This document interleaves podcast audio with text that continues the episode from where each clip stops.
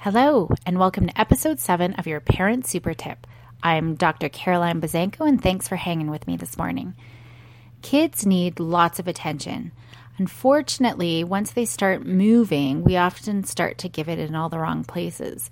So therefore, be sure to give your kids lots of attention when things are going good. I've already said it before, catch them being good. Minimize the amount of negative feedback, because it's so easy to be blinded by the bad and take for granted all the good things our kids are actually doing. So today, start to actively look for exceptions, the exceptions to the most problematic behaviors you're concerned about. If you complain about your kids being disrespectful, for example, acknowledge the times that they are respectful, or when they're being helpful, when other times you're complaining they're not helpful, even if it's an expectation.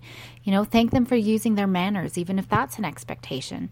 Thanks for putting their shoes away, even if you have to remind them, you know, but they did so willingly without rolling their eyes or putting up a fuss.